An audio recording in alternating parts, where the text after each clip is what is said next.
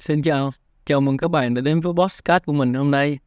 Cũng cả tuần rồi mình mới làm lại podcast. Tuần vừa rồi thì có một khoảng thời gian là mình đi Nhật. Thật ra thì cũng thư giãn một tí xíu tại vì trong khoảng thời gian vừa rồi thì cũng có quá nhiều việc đi.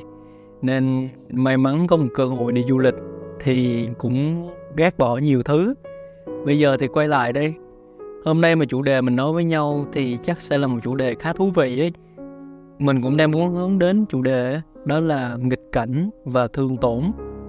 Thật ra, cuộc sống thì không ngừng thay đổi. Chúng ta không thể dự đoán hay biết trước được điều gì sẽ xảy ra. Sẽ có những khủng hoảng và biến cố xảy đến và thật vui nếu như là bạn có thể kiểm soát được chúng. Bạn đi học được điểm kém nè, đi làm thì bị sếp mắng và rất nhiều những tình huống tệ hại, nhưng những điều này bạn hoàn toàn có thể cải thiện được chúng. Khủng hoảng ghé thăm để giúp bạn mạnh mẽ hơn bất cứ khó khăn nào cũng phải do chính bạn khắc phục chứ không phải ai khác. Cuộc sống là một dòng chảy không ngừng và bạn chẳng thể né tránh thách thức. Vậy nên khả năng thích ứng với cuộc sống vô cùng quan trọng. Cảm giác đau đớn rất cần thiết để ta sinh tồn. Nó mang chức năng thích ứng. Mọi cá thể sống cần có khả năng phản ứng và thích nghi. Bất cứ một cuộc hành trình nào đều mang đến một ý nghĩa riêng của nó. Bạn có thể học hỏi từ những gì đã qua bằng cách nhìn lại và xem xét những trải nghiệm mà mình đã có điều này có thể mang lại cho bạn những đau đớn trong quá khứ. Thế nhưng, khi mà ta nhìn lại quá khứ, thì bạn có thể tìm thấy những sai lầm của mình và sửa đổi. Học hỏi từ những gì bạn đã trải qua để bản thân chúng ta có thể hoàn thiện từng ngày. Có 15 điều á, nó có thể giúp chúng ta chữa lành những vết thương tinh thần nha. Điều đầu tiên nè, chấp nhận và đừng chạy trốn nghịch cảnh. Dù bạn có chạy trốn hay tìm cách quên đi nghịch cảnh thì nó vẫn ở đó cho đến khi bạn tìm cách để vượt qua nó thôi. Và sẽ chẳng có cái gọi là phép màu xảy ra và nghịch cảnh bỗng dưng biến mất đâu.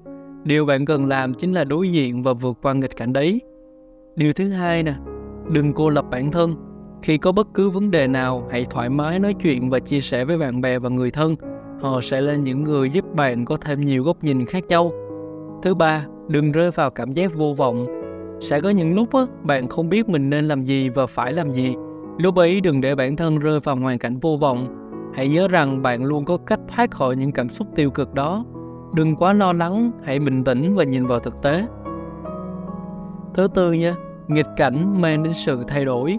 Hãy chấp nhận nghịch cảnh và nhìn nó theo hướng tích cực nhất và bạn sẽ rút ra được những bài học quý báu từ nó đấy. Điều thứ năm, chấp nhận rằng bạn đang đối mặt với thử thách. Không chạy trốn mà hãy đối mặt với thử thách mới là cách duy nhất khiến bạn trở nên mạnh mẽ Điều thứ sáu, hãy luôn nghĩ về lợi ích lâu dài. Hãy hình dung về một tương lai xa xôi phía trước của bạn và nghĩ về những lợi ích lâu dài mà bạn có được từ nghịch cảnh nha. Điều thứ bảy nè, tập trung năng lượng trong khoảng thời gian ngắn. Khi đương đầu với nghịch cảnh, chúng ta rất cần những hành động đúng lúc và kịp thời. Việc giữ vững năng lượng trong khoảng thời gian này là cách để chúng ta có thể tăng cường khả năng hoạt động. Điều thứ 8, thay đổi và chấp nhận thay đổi phù hợp với tình hình thực tế và chấp nhận rằng bạn cần phải thay đổi mới có thể vượt qua nghịch cảnh. Thứ 9, phân tích đối thoại nội tâm của bạn. Hãy phân tích đối thoại nội tâm của bạn bởi rất có thể là tiếng nói nội tâm đang không hề tạo cảm hứng khiến bạn tự tin vào khả năng của mình đâu.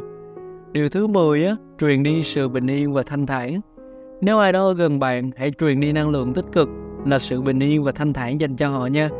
Điều thứ 11, tự đưa ra những quyết định những gợi ý và lời nói của người khác chỉ để bạn tham khảo thôi, còn quyết định cuối cùng phải do chính bạn quyết định mới đúng. Điều thứ 12, nuôi dưỡng tinh thần lạc quan. Tinh thần lạc quan sẽ là liều thuốc giúp bạn vượt qua khó khăn trên mọi cuộc hành trình và nó cần nuôi dưỡng. Điều thứ 13, coi nghịch cảnh như một cơ hội để học hỏi và thay đổi thái độ sống. Thái độ sống rất quan trọng với mỗi người, thế nên khi nghịch cảnh đến, hãy xem nó như một cơ hội để giúp bạn thay đổi và học hỏi thêm nhiều thứ Điều thứ 14 Tìm một nơi để giải tỏa cảm xúc. Khi gặp căng thẳng, bạn có thể tìm một nơi yên tĩnh để giải tỏa cảm xúc. Tránh trường hợp truyền năng lượng tiêu cực đến mọi người nha. Điều thứ 15 Đừng mạo hiểm nếu bạn không cần thiết. Hãy cẩn trọng và cân nhắc thật kỹ càng trước khi bạn đối diện với nghịch cảnh hoặc là khi bạn mạo hiểm. Đừng giấu giếm nỗi đau, đừng cảm thấy xấu hổ khi cảm thấy tổn thương. Bạn không hề yếu đuối. Ngược lại, bạn mạnh mẽ hơn những người cho rằng bạn yếu ớt những người lờ đi, những thứ đang gào thét đòi hỏi sự chú ý của bạn. Tôi biết rằng rất dễ để sao lãng. Bạn cần dừng lại và tránh việc che đậy nỗi đau này. Bạn cần quay lại cội nguồn của vấn đề và chữa lành những vụn vỡ. Tôi không cảm thấy xấu hổ về những vết sẹo trên tâm hồn mình. Không có vết sẹo nào là vô nghĩa bởi chúng đều đã dạy tôi điều cần được học. Tuy nhiên để rút ra bài học từ những vết thương đó, thì bạn sẽ cần sự khiêm nhường một sự phân tích đúng đắn, một khoảng cách nhất định để nhiều góc nhìn khác nhau. Ai trong chúng ta cũng có rất nhiều tài năng, cũng như nhiều khuyết điểm cần được khắc phục. Nếu ta có thể rút ra bài học từ những chuyện đã qua, lùi lại một chút, suy nghĩ thông thái hơn và bắt đầu hành động, chỉ vài năm sau bạn có thể nghĩ về giai đoạn cuộc đời này như một cơn khủng hoảng nhỏ bé và chỉ khiến bạn thêm mạnh mẽ hơn mà thôi. Đến đây thì postcard cũng đã kết thúc rồi thật ra cái postcard này thì mình cũng làm vội thôi. Nhưng mà mục tiêu của postcard này thì mình để mong muốn là nó có thể giúp các bạn có thể hiểu được về nghịch cảnh và thương tổn. Thật ra giữa cuộc sống thế nào là sống và thế nào là tồn tại thì nó luôn là những cái câu chuyện được bàn tán trên mạng xã hội rất nhiều. Bạn thực sự đang sống hay bạn thực sự đang tồn tại? Thực chất mà nói thì kể cả mình cũng không biết nữa. Nhưng mà đâu đó trong cái cuộc hành trình này, bạn phải là người hiểu nhất trong chính bạn bạn đang sống hay đang tồn tại đây? Cái cuối cùng thì hãy lựa chọn cho mình một lối sống hay một sự tồn tại mà bạn cảm thấy rằng thoải mái nhất. Và rõ ràng bạn chỉ có một cuộc đời duy nhất mà thôi. Xin chào và hẹn gặp lại các bạn ở podcast tiếp theo nha.